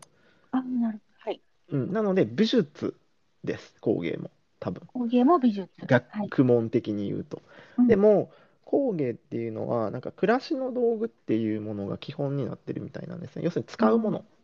使えるものっていうのが基本的な、部屋に飾るものでも、部屋に、多分こけしとかっていうのってどうなのかまあでも、壺とかお茶碗とか、陶芸とかっていうものって、工芸、伝統工芸とかね、ああいうのって漆の動向とかっていうのは基本は使うものですもんね、壺も、っていうものなんですけど、例えばなんか抹茶碗とか、石絵って言われるようなものとかっていうのって、なんか使わない大きななんか壺とかお皿とか、あれって使わないよねみたいなのってあるじゃないですか。ああいうのは工芸品の中でも美術品って扱いにされるみたいです、一応。そういうことですね。美術品って名前ありますね。でさらになんかその要は抹茶碗とかってあれ使うことになんか味が出てくる、味っていうじゃないですか。割れてもう一回接着したのも味だし、なんかひび割れていくのに茶渋がついてどうこうとかっていうのも良さだったりとか、ああいうのを含めても、その美術品っていう、要はもともと昔のカテゴライズも芸術の視覚芸術と造形芸術の中の美術っていうものの中に工芸っていうのはもともと入ってたので、美術品って言われるのは全然ありなのかなと思うんですね。でもさっきも最初の話で少しややこしかったと思うんですけど、 ARTイコール 100% イコール芸術ではないわけですよね。リベラルアーツから翻訳されているので、だから英語のアートなのかって言われると多分ニアリーイコールなので違うかもしれないっていうかなと思います。さらになんかその民芸っていうね、柳宗悦さんが生み出した民芸っていうカテゴライズもさらに工芸の中であるので、またちょっとニュアンスが変わってくるのかなと思うんですけど、基本的にその工芸っていうのは英語ではクラフトですね、っていうものに訳されるので、英語でもアートとはまた別、ドイツ語でも違うし、クラフトアーツちょっと別、そうクラフトアーツっていうのはまた別物になるかなと思います。質問たくさんいただき始めています。ぜひぜひ。どうしましょう。もう一つ全部いっちゃってからにするか、質問先にいっちゃうか、どうしましょう。いやもう今大体まとめました。学問としての技術の話をまとめたんで。よろしいですか。はい、大丈夫です。では質問を行かせていただきます。最初にご質問いただいた方の続きになる部分なんですが、説明いただいてすぐに内容の確認をしてしまってすみません。ここからですね、学術的側面がアートの真髄というのは現代 ART に限った話でしょうか。なるほど。いや、さっきも言ったみたいにクラシックとコンテンポラリーっていうのがあるので、例えば今でも日本で印象派の絵を描かれている方っていらっしゃるわけですよ、例えば。でそれってクラシックなものを受け継いだ状態で印象派の中で新しいものをさらに模索しているってことをやられてるわけですよね。っていうのはやっぱりクラシカルなものを扱っているので、クラシックアートってワード日本語にないんですけど、言うなればクラシックアートっていうワードのジャンルなのかなと思うんですよ。だからそれはそういう意味であの要は過去のもの、要は美術的価値があったものを、美術的価値を保有した状態で自分で、向き合って作品を作っているっていうことは、美術的価値を扱っていることになるわけですよね。うん。クラシック音楽だと分かりやすいんですけど、バッハの楽譜を弾くっていうのは、バッハっていうのを学問的価値のあるものを扱ってもう一回弾くっていうリビルドしてるものだと思うんですけど、なんかそれとニュアンスは一緒で、もちろんそれも学術的なものを扱っているので学術的価値が高いのかなと思うんですけど、印象派が何なのかとか研究も全くなしに印象派っぽいものを描いたっていうこととは全く別ですよね、それって。なるほど。はい。よろしいかな、ご質問ありがとうございます。はい、あと、まだ来てます。次、読ませていただきます。はい、ここ、1つのメッセージに2つご質問いただいてますので、はい、マルセル・デュシャンの泉についてどう思われますか？はい。そしてもう1つ、日本は文化的なものより福祉などが優先されがちですが、アートリテラシーを向上させるにはどうしたらよいとお考えですか？複数の質問ですみません、はい、とのことです。僕は日本の大学でも学士論文を発表していて、ドイツでも修士論文を出してるんですけど、どちらもデュシャンを扱ってるんですね、僕は。デュシャンそこそこ詳しい方だと思うんですけど、デュシャンの泉っていうご存知ない方に軽く説明をすると、マルセル・デュシャンというフランスの作家がいて、フランスのサロンに、要は、シュールレアリスムっていうものの先駆けになった、作品を作った方で、結構今でもデュシャン前デュシャン後って言われるぐらいデュシャンの存在って美術史の中ですごく大きいんですけど、デュシャンの泉っていう作品は、男性用便器をポンと美術作、展示会にね、貴族とかが扱う展示会にポンって置いて、結局置けなかったんですけど、もうあと言うと撤廃されて、怒られてもう出さないみたいなことになったんですけど、一応そういう作品を作ったっていうことで、後々これをレディメイドって呼ばれるものなんですけど、これがデュシャン後デュシャン前って言われる理由は、コンセプトっていうものが、アートのコアになるものであってもいいよねっていうことを呈した人がデュシャンのこの作品なんですね。要するにその男性用便器を置いたっていうのは、要するにそれまでの美術の中で、彫刻作品とか造形物っていうのは基本 100% アーティストが手で作ってたものだったわけですよ。自分どんなもの、どんなわけわかんないものでも自分の手で作ったから自分の美術作品だよねっていうことがあったわけですよね。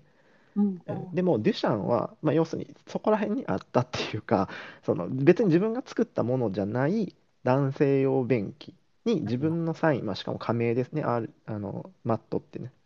作品、自分じゃないサインを書いて置いただけだったんですよ。要するに自分で作ってないものを置いたっていうことがまず初めてだったわけですね。まず初めてだったことがいくつかあるんです。まず一つは自分の手で作ってないものっていうのが一つ新しかった点で、もう一つは、要するに、美術って美を扱うものなので綺麗なものを扱うわけですよね。貴族様がおしゃれをして展示会に現れるわけですけど、その中で便器を置いたっていう、汚いものを置いたっていう点がまず 美だったのかっていう点が2つ目の新しい点、で3つ目の点は彼の作品のコンセプトだったんですけど、じゃあ美術ってなんやねんって話だったんですよ。美術って要はうまく描く、綺麗に描くとかそういうもので展示会で扱われたものだったんですけど、いや貴族の皆さんや教養のある皆さん、私が手で作ってもないし綺麗でもないものをこの展示会に置いたら、あなたたちはこれでアートって言うんですかみたいなことを聞いたんです。尋ねた。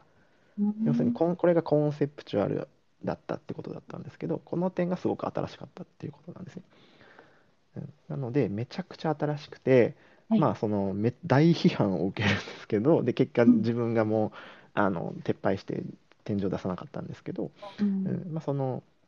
このコンセプチュアルアート、要は目に見えるものの物体の良さ悪さっていう点ではなくて、うん、アイデアだったりとか問いかけだったりとか、まあ、そういうもの自身に価値が美術的な価値があるっていうことをやり出したのがデュシャン以降のコンセプチュアルアートの走りだったっていう感じです、はい、あ、説明どう思いますかっていう質問だったんですよね、うん、そうです大好きです大好きですはい大好きですで、その続きにこれはまたできればぜひ別の機会にゆっくりやっていただきたいんですが、アートリテラシーの話ですね。そうです、はい、でそれ僕が今めちゃめちゃ取り組んでる話で、うんはい、要するにさっきまでずっと話をしてたことってあるじゃないですか、はい、西洋美術ってこれ実は皆さんね習ってるんですよ、はい、僕今1時間かけて話した内容って絶対美術の皆さん受けてるんですよ多分高速で受け1枚多分ページで言うと3ページにも渡んない内容かも分かんないんですけど、うん、多分習ってるんです。ちょっと僕も正式に教科書を眺めたわけじゃないんですけど多分習ってます、うん、習ってるし美術の本とかを見りゃ一番最初に書いてあるわけです。洞窟絵画がラスコーであってみたいな話で、うんうん、で習ってるはずなんです。でもこれが大事なものでこういう分かりやすい説明でこれが美術なんだよみたいなことを誰も教えてくれなかったってただそれだけだったと思うんですよ、はい、でこれがアートリテラシーの低さの問題ではあるのかなと思っていて日本人、うん、僕ついちょっと話がそれちゃうんですけど最近海外大学の後輩で彼女もイギリスで要は海外でアートを学んだ後輩がいるんですけど、うん、やっぱり海外から見て日本の作家のコンセプチュアル力のなさっ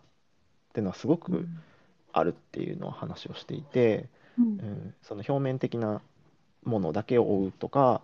学術的価値っていう作品が少ないよねっていう話っていうのはやっぱり海外から見ると結構露見していて、うんうん、これもやっぱりそのアートって何なんだろうとか、本質的な意味ですよね。で学術的価値美術的価値があるかないかって話は何なんだろうかみたいなことってあんまり日本の美大とかでもう重要視されてないんですね。一応その美術史の授業とかもあるんですけど、うん、やっぱり課題に追われていてその授業って寝る授業なんで、はい、座学って基本的に寝る授業だったんで僕も当時はその要は徹夜で作業着でドロンドロンのまましかもその美術史の授業とかね一限とかにあるんですよ。ああ、うんそうなんで徹夜のそのつなぎとかのドロンドロンのまま美術史の講義室の前で寝るんです朝このまま家に帰ったら絶対一限間に合わんから床で寝るんですよ、うん、床で寝るとそう教授が鍵を持ってそこに転がってる5体ぐらいの屍をまたいで授業始まるぞっつって俺の屍をまたいでいけみたいなそう開けてでその授業中もとりあえず寝るっていうことをやってきたんですけどやっぱ美術史の授業も、うんうん、そういうことをやっぱり美大生やってるんで、うん、で有名美大僕別に有名美大日本で出てないですけど有名美大の学生に知り合いに聞いてもそうだったって言ってたんで、うんうん、東京芸大とか玉美むさびとかのでいろんな一応聞いたんですけどそれぞれやっぱりそんなんだったって言ってたんでやっぱり一応やってるけどやっぱりそこの重要視をしてしきってないっていうのはすごくあるって、うん、で別にそれは別に美術史の知識がある内容は別にどうでもいいんですけどでもやっぱコンテンポラリーをやるっていう上ではさっき言ったみたいに過去のものを知って新しいものを生み出さないと新しいものって一生作れないじゃないですか、うんそうですね、火の中の蛙で電球作っててもね、外出て電球作られてんじゃんってなったら終わりってだけの話なんで、うん、やっぱりその力っていうのがないと思考力もないので日本人がそもそも思考力が足りないとかっていうのもまああると思うんですけど、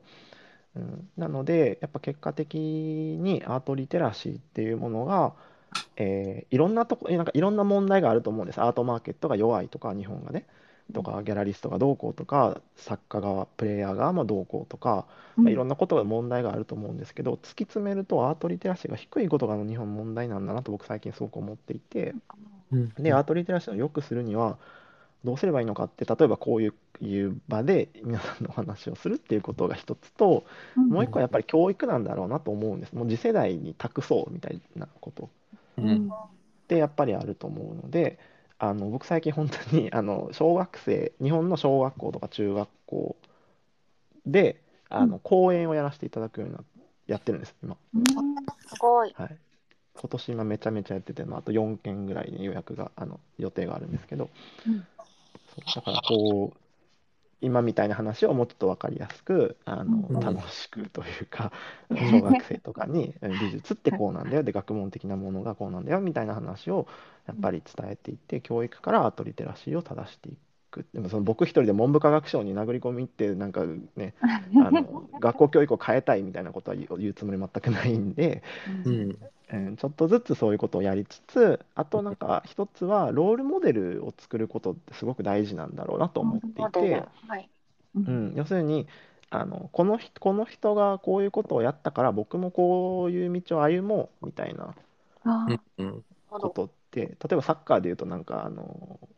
カズさんがブラジルに行ってみたいなので海外に行けるんだ、日本人サッカープレーヤーもみたいなことがあるとやっぱ海外に行くじゃないですか、みたいなことってそういうことって大事なんだろうなと思っているので、それは別に僕である必要はないんですけど、僕みたいな年代的に中レベルぐらいの人が、こういう発信をしていくっていうことで、うん目につきやすい世の中だと思うので SNS とかでね、めちゃめちゃ有名な人の作品とか言葉って響きにくいなと思うんですよ。要するに、トップの人が、草間彌生さんとかわかんないけどが、いやこうしないよみたいなこと言われても、いやそれあなたはさみたいな感じになっちゃうじゃないですか。あなただからできるのに、そうそうできるじゃん、お金あるし知名度もあるじゃんみたいなこと思っちゃうじゃないですか。思っちゃう。そうそうだからそういう人の話っていうよりも、そういう人の意見ももちろん大事だと思うんですけど、よりも僕みたいな僕レベルの中ぐらいの人とかが、僕はこういうことを考えて、ゼロからドイツで始めてこういうことを考えてこうやってやったら、ご飯食べれるようになったよみたいなことをやっぱシェアしていくっていうことって大事なんだろうなと思う。そっちの方がね分かりやすいじゃないですか。そういうロールモデルになる。いずれ掘り下げたいと思ってます。っていうのは大事なのかなと思っていて、そういうのはリテラシーに伝わっていくのかなと思います。なるほどね。ありがとうございます。ありがとうございます。他ありましたか？他ありますか？まだ来ています。よろしいでしょうか？はい。いや全然。美術史の部分での質問です。はい、お話によると、江戸時代までの日本で作られた作品は芸術ではないと理解したのですが、間違いはないでしょうか？伊藤若冲などの襖や屏風絵、掛け軸など、屏風絵、掛け軸などは工芸という認識になるのでしょうか？というご質問が入ってます。ですね、一応そこ言葉を濁したんですよ、わざと。なんでかっていうと、別にその日本画だったりとかそれまでの浮世絵だったりとか、浮世絵だったりとかああいうものが芸術じゃなかったのかっていうと、そんなことないと思うんです。ただ、いかんせん芸術がこうですって入ってきたのが明治1800年1850年とかそれくらいだったわけですよ、1900年とか、なので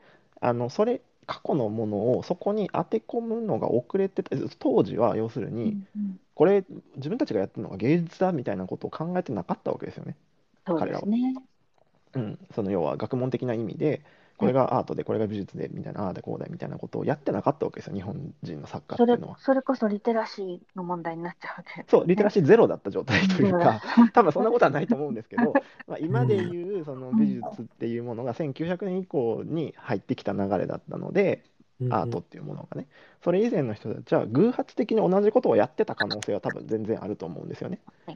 でもなんかその学問的に細分的化した話で言うと多分別かもしれないってだけで、ざっくりした話を言えば彼らももちろん芸術に絶対芸術だと思うんですよ、個人的に、というか多分それでいいと思います。でもなんかポイントとしては、それ入ってきたのが1900年で分類されたのも1900年以降なんで、彼らはそれを意図してやってなかったし、それがどうだったかみたいなことっていうのはやっぱり後付けというか後々カテゴライズされた話なのでっていうことかな、と思います。なので全然芸術として扱っていいかなと思います。芸術としては扱っでいいし、あの芸術価値とかね、とても素晴らしい作品だと思うんですけど、美術史ということになってくるとちょっとまた美術史もジャパニーズアートってやっぱ、分類、西洋美術史の中でやっぱジャパニーズアートってジャポニズムって言われるものって、浮世絵とかがその調度品のに包まれてた、いや新聞紙とかでくるむじゃないですか、輸送するときに、あれとかのクッション材とかくるんであったやつに浮世絵が入ってたらしいんですよ。そうでしたね、はい。でそれをなんかモネじゃないけど、まあ、印象派の人たちがね、ゴッホとかああいうのが見て、わあすげえジャパニーズのあってなって、西洋ではジャポニズムっていうのでそこで花咲いてとかっていう話はまた有名だと思うんですけど、それもだから、ね、ヨーロッパに渡ってそうなったわけであって、日本の歴史でなったわけではない。そう、その差があるってだけで、芸術的な価値とか、僕の作品も日本画的なもの要素をたくさん取り入れているし、ゴッホだってたくさん取り入れたし、ロートリックだって取り入れたしっていう、だから芸術的なレベルが低かった、価値が低かったかっていうと全然そんなことはないんですけど、そこはまた違うものだと思っていただいて、かなと思います。よろしかったでしょうか。はい、ありがとうございます。まだ来てます。どうする？どうぞサクサクいきましょう。どうぞ。今流行りの友人スタジオについてどのように思われますか？実物を見られていないので難しいかと思いますが、私自身は作品の綺麗さには感動したものの違和感が拭えなかったタイプです。そのことです。友人スタジオ、ちょっと僕今わかんないです。友人ですか？友人、友人スタジオと書いてありますね。友人。ああ、はいはい、新しい海ってやつですか？そうですね。なるほど。はい、要はインスタレーション的な話かなと思います。そうですね。はい、全然いいんじゃないでしょうか。要するに美術的パッと見て大体分かるものなんですよ。要は何がやろうとしてるのかなっていうのはパッと見ある程度は分かるものであって、空間表現をやりたいのかなとか、記憶のことをやりたいのかなとか、僕が今見てる銀座ソニーパークのなんかザ・ウェイティングルームっていう作品今見てるんですけど、西洋の、ベッドとかがなんか崩れた廃墟みたいなのをイメージして置かれてると思うんですけど、こういうのって要は時間経過だったりとか、虚無感とかね、虚像とかっていうことを題材にしてるんだろうなってパッと見なんとなく分かると思うんですけど、はい、こういうのはインスタレーション的な作品っていうのは全然ありかなと思います。この方はその綺麗さには感動したものの違和感が拭えなかったとおっしゃるので、その違和感の正体が分かるといいですね。はい。なんかそういうのもいいのかなと思いま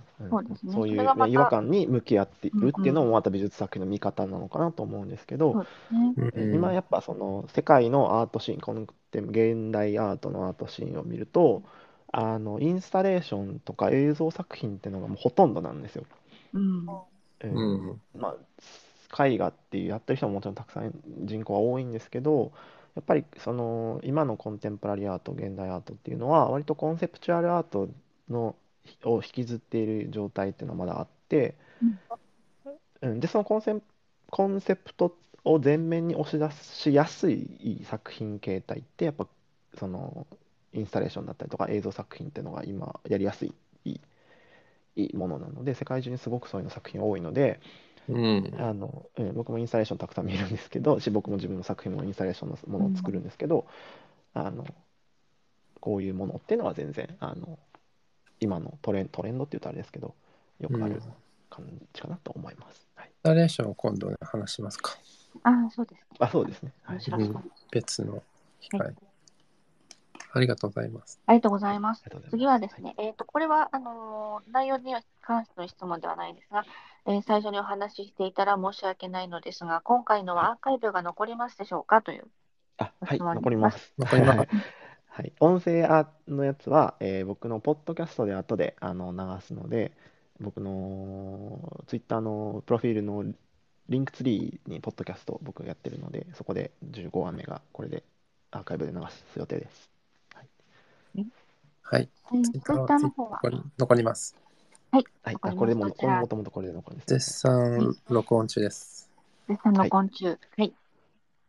残りそうです。はい、では最後の今のところ最後の質問になっております。もう2つあるんで、それはただ。わかりました。はい。はい、まさきさんに、アートリテラシーを学ぶためにおすすめの本などがあったら教えてくださいとのことです。はい、アートリテラシーかどうかは分かんないんですが、美術史でもうこれ一強だっていう本があるんですね。はい。はい、E.H. ゴンブリッヒっていう人の「ザ・ストーリー・オブ・アート」っていう本があるんです。はい。でこれ日本語版でもあるっぽいんですけど、ちょっと高いみたいです、はい、日本語版だと。ああ、そう。はい、ちょっとなんか Amazon かなんかでどっか見てもらったらめちゃめちゃ高かったみたいなんで、ちょっとご検討はちょっとわかんないんですけど、購入はね。もう一回お名前言ってもらってもいいですか？ EH は E と H ですね。はい、イニシャル。ゴンブリッヒとかゴンブリッチだと思います。ゴンブリッチ。はい、ザ・ストーリー・オブ・アートって言って、世界何十カ国語で翻訳されて、もう何百万部とか売られてる美術史の本なんですけど、うん、はい、もうこれ一強です。ですね、日本語だとエルンスト・ゴンブリッジによる美術の物語というタイトルの本があります。はい、これのことかな？それです。はい、それです。はいはい、エルンスト・ゴンブリッジですね。はい、美術の物語っていうのがあります。これは本当に洞窟絵画から、そうですね、さっき言った話が全部書かれてます。僕の今の知識は半分ぐらいこの中から出てきてると思っていただいていいと思うんですけど、はい、なかなかのお値段でございます。はい、日本だとお値段するかもしれないです。でもドイツ語でもあるんですけど、ドイツでもこれが一強だし、イギリスでもこれが一強だし、オランダでもこれが一強です。うん、はい、もうこれっていう本はもうこれです。はい、絶対的な正しい知識が入っているし、やっぱりこういう歴史的な話っていうのは、主観的な話はやっぱ言葉とかはない方がいいと僕は思うんですね。うん、うん、なのでそういうのがやっぱり排除されている、本当に淡々と正しい知識だけを教えてもらえる本だと思ってます。そうですね、今、Amazon の本であ、これ佃さんのとこからあれですか、アフィリエイトの方がいいんですか？ Amazon の方で、大型本ですが、9350円が3つあります。はい、中古品のがなぜが高いんで、多分ちょっと想定が違うんだと思うんですけど。ああ、なるほど。これ僕、はい、ポケット版で英語版だと3000円もしないぐらいでだと思います。ね、はい、ちょっとサイズが大きい本みたいです。写真があるみたいなので、ちょっと大きめのかな。でも、うん、分かりやすいのは、ですね、うん、美術、ちょっと出てこないな、美術のなんか、500点ぐらい映像がある本が、ちょっと後で僕ツイッターでツイートしますね。あ、はい、そう、ぜひぜひそうしてあげてください。なんか一番大事なのは僕美術の本で多分美術の歴史の本とかってたくさんあると思うんですけど、はい、基本的に美術の流れを全部知るっていうのが大事だと思うんですよ。うん、この時代を詳しくやってるとかって何の次で。うん、要するに洞窟絵画から、うん、コンテンポラリーアートまでどういう流れで美術史が動いてきたのかっていうことを知ることが大事だと思うんですね。そうですね、うん、なのでなんか間のどこどこがどうこうみたいな有名なとこ10人ぐらいピックアップした本とかそういうのは別に読まなくてよくて、うん、全体が読める本で全体の知識を入れるっていうのがまず大事だと思います。流れね、流れが、はいはい、そうです。なんかすごく観音開きみたいなページがあるので、これはやっぱり見応えがすごくあるんだと思います。お値段も価値ありそうですよかったら、はい、ちょっと今説明見てて欲しいなって思っちゃったんですけど、これは一強だと思います。どこでも西洋のヨーロッパだともうこの本しか出てこないですもん。なかなか見応えのありそうな本ですので、皆さんよかったらはい、日本語だと美術の物語という形で探していただくと見つけやすいかなと思います。はい。はい。はい、また質問。あ、じゃあ、どうぞ。どうぞ、はい。これは貴重なお話ありがとうございます。作り手の考え方にもよると思いますが、料理はアートではどこかに位置づけることができますかとのことです。できないと思います。はい。はい、別にアートじゃないよってことを蔑んでる風になんか捉えられるんじゃなくてカテゴリーには入らないよねっていう話。カタカナのアートに入る。カタカナのアートには入るかもしれないですけど、別になんか、そう、なんかなんとなくなんですけど、日本語だと例えばコンテンポラリーアートがピラミッドのてっぺんみたいな風に思っている方が多分なんとなくいて、いや君の作品アートじゃないよみたいなことを言うとなんかすごい侮辱されたみたいな思うらしいんですよね。でもね、それカテゴリー で、ね、違うよって言ってる野球とサッカーの話みたいなことで、君やってんのそのサッカーじゃないよっていうだけの話で、無理になんかサッカーに入ってこなくてもいいかなって思うんですよね。サッカーだと思ってやってたんですよね、今まででも。そうなんかたまにそういう方いらっしゃって、いやなんかそれはなんか僕の質問にもとかなんで評価されないんですかと思いますみたいなことを言われたことがよくあるんですけど、それはあなたがやってることはクリエーションだからなんです。ただ、クリエーションとしてめちゃくちゃすごい作品ってすごいじゃないですか。それはすごくていいんですよ。どっちが優れてる話を僕は一切してなくて、カテゴリーが別だよって話をしてるだけで、でそのがなんとなくやっぱりアートっていうことがなんか多分かっこいいのかすごいのか分かんないんですけど、クリエーションをやってる方がアートに入ってこようとするんですよね。そうすると、いやアートに入ってこないでって意味じゃなくて、絶対アートでは評価されないから、クリエーションっていうものは、別物ですからね。そうです、別物なんです。要は美術的価値を保有していないもの、学問的な価値、美術的な僕がさっき話した価値っていうものを保有してなくてもすごい作品っていうのは山ほどあるわけですよね。イラストなりなんだりなんでも、でそれは僕らはというかこっちの世界ではそれが一番大事で、それの上でやってるゲームなので、それが持ってないものを3人でなんかね磯の野球やろうぜ的なことで来られても、それは無理ですっていうサッカーのルールでやってるじゃんとかね、はい、サッカーのルールでやってるんで野球は無理ですみたいな話になっちゃうので、僕がアートリテラシーの話をしたい理由っていうのは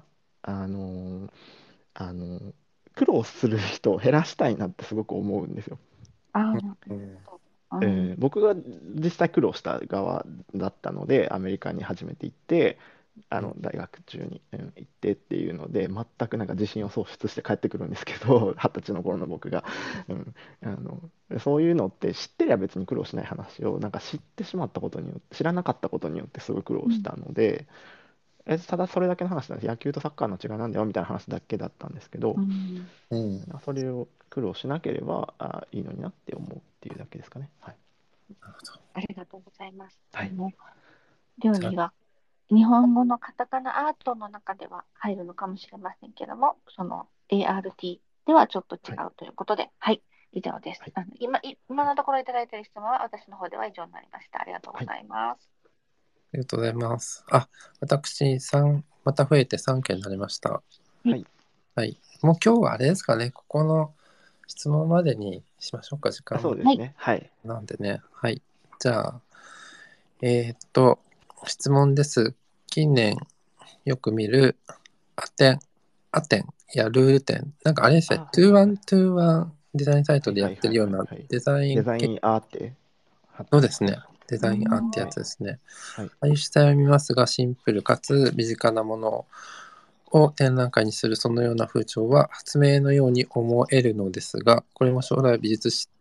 的に名前がついたり残ったりすることはあるのでしょうか。デザインアテンでどういう作品が出てたのかちょっと思い出せない。一応見てはいたんですけど、クリエー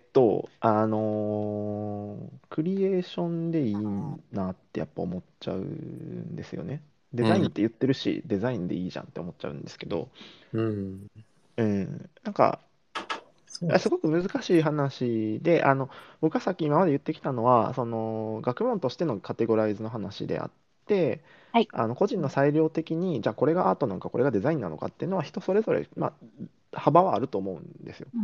なのでこれがアートですかこれがデザインですかっていうのははっきりそれはもう完全に僕の主観になっちゃう話なので、あんまりこう言わない方がいいのかなとは思うんですけど、うんやっぱりそのさっき言ったみたいに美術としての要は学問歴史が、ね、数千年ある歴史の中でこれがその戦場に乗ってるのか乗ってないのかっていうこと乗って守っているものか乗った上で新しいものを作っているのかってさでクラシカルとコンテンポラリーがあると思うんですけどそれの差が大事でうんあはどっちかな。だからそれはもう個人的な、要は、そうですね、批評家、評論家の人たち、皆さんも一人一人の評論家でいいんですけど、がどっちに分類するのかっていうのは皆さんもそれぞれでいいのかなと思います。はい。ちょっと難しいかもしれないですね。そうそう、優れてるかどうかって話ではないので。そうですね。まあ、あそこにあるものが割とデザイン系のものが多かったりするので、美術というよりかは、まあ、学術的なところから言うとちょっと違うけども、ちょっと面白いなんか今このなんかマトリョーシカ的なものとか、お弁当の中に入ってみるとかですかね。ですね。この辺はちょっとそうですね。はい。まあでもこの辺は個人の主観に左右されるところでは、まあ、作り手側がどれくらいアーティストステートメントとして発表しているのかっていうことにもなるのかなと思います。はい。わかりました。ありがとうございます。はい。よろしかったでしょうか。はい。次、Rブリュットが、障害者の方が作られることが多いですが、定義としては正規の美術教育を受けてない人が作られている作品がありますが、これは ARTではないのか、芸術なのか、っていうART でいいと思います。NFT です。R ブリュットっていうのは、あんまりいいワードではなかったんですけど、アウトサイダーアートって言われるもので、知的障害者の方とかが作る作品のことを R ブリュットって、ね、アウトサイダーアートって分類されるのがあるんですけど、要するに知識があるないっていうことではなくて問題なのは、要するに僕すごくそういう差別的なことを考えずに好き放題今話をすると、要するに健常者一般人の人が見ている世界とか取り入れている情報と知的障害者の方が取り入れている情報っていうのは別なわけですよね、いろんな意味で。なのでその方々がやっていることっていうのは僕らに一般人にとって健常者にとっては絶対に感じることのできない真新しいことじゃないですか。なので彼らが意図してその美術的な美学問としての知識を入れた上で発表してないにしろ、彼らが意図的ではないにしろ、彼らが生み出すものっていうのは 100% 僕らにとって新しいものだったわけですよね。で意図的ではないけど新しかったっていうことで評価は受けるべきだと思うんです。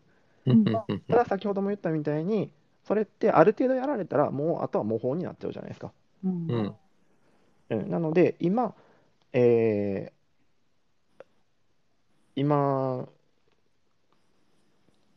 知的障害者の方、僕の隣にいた知的障害者が同じような作品を作って同じような評価を受けるのかって言ったら受けないと思うんですよ、もう。でもやっぱ当時っていう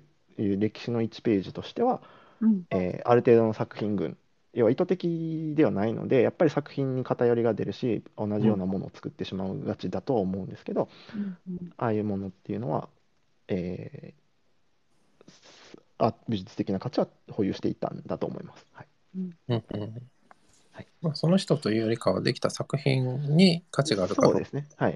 その作品群としてだから数十人とか数百人とかが同じようなものを作っちゃったらもうあとは廃れていくっていうものかなと思います。廃れていくって言うとあれですけど。わかりました。ありがとうございます。ありがとうございます。じゃあ最後。西洋アート表現や理論を知ることももちろん大切だと思うのですが、柳宗悦さんのさっき民芸の話とかで。民芸の話ですね。で、日本のクラフトやフィクシブに投稿される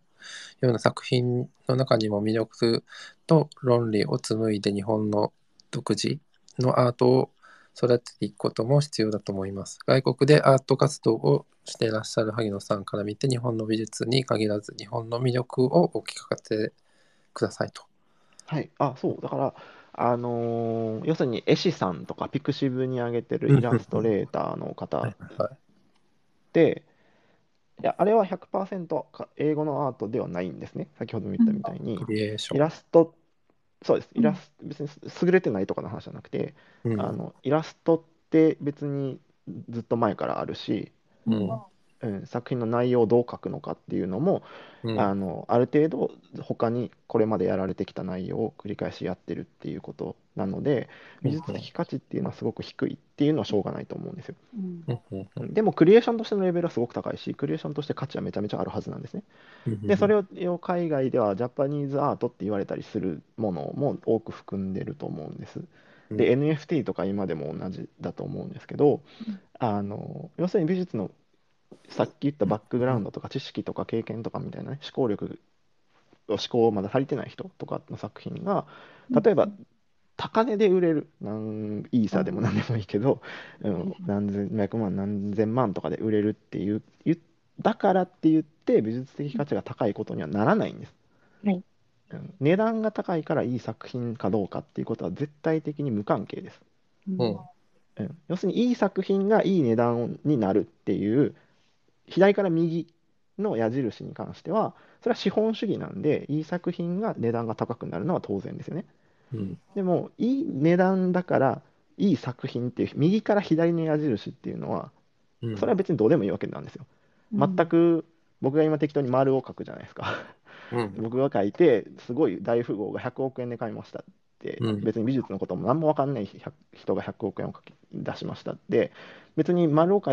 作品が優れてもないし、100億円出した人も別にポケットマネーで何も美術のことも分かってないっていう構図が成り立ったとしても、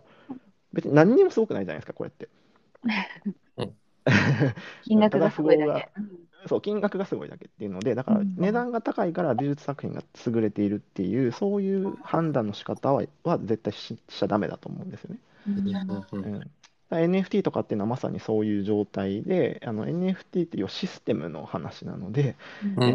NFT アートっていうのは別にシステムだよね。で、だから NFT アートが優れてるのかっていうと別にそうじゃなくて、うん、NFT アートのコンセプトを利用していい作品を作るっていうことは可能だと思うんですけど、それからダミアン・ハーストとかっていうのはそうだと思うんですけど、うん、ああいうことをしない限りは別にすごい金額が高い幼稚園バザーと一緒ですよね、多分はい、言ってることは同じだと思います。自分が作ったものを、別に知識があるものじゃないものが高値で売買されているってだけの話で、そうですね、うん、別に絶対そうではない。中にはすごい作品があるのはもちろん否定はしないんですけど、うんうん、NFT アートだから絶対無条件にアートだってことには絶対ないし、うんうん、いい作品だって、高値だからいい作品だってことでもないっていうで、そのジャパニーズアートっていうのがやっぱり海外としてもトレンドにはなっているので、ジャパニーズアートはジャパニーズアートとして海外に出すっていうやり方をするのは一番いいと思います、うん、ただやっぱジャパニーズアートを西洋の ART ですっていう風にチャレンジをして持ってき方を間違えると一生評価されないよねっていう話になっちゃうのかなと思うんですよね。でもやっぱりさっき言ったそのアートが抗議化して一人走りしてるっていうのも別に海外でも起こってる話なんですよ。あ、そうなんですね。アートはアートのままだけど、別にネイルアートだって英語だって英語でアートっていう単語だし、だからやっぱり抗議化しちゃって、要はそれは先ほどもちらっと言ったみたいに、ハイカルチャーからメインカルチャーサブカルチャーに降りてきて一般化したので、うん、そういう抗議化するっていう概念が抗議化するっていうのはしょうがないことですよね、うん、そうですね、うんでも、うん、中にはちゃんと勉強してちゃんと評価をされる世界があるので、うん、そこにはやっぱり入ってこれないというか、評価を受けないっていうのはしょうがないかなと思います。はい、わかりました。ありがとうございます。はい、まあ、そういうことですね。はい。じゃあ今日はこ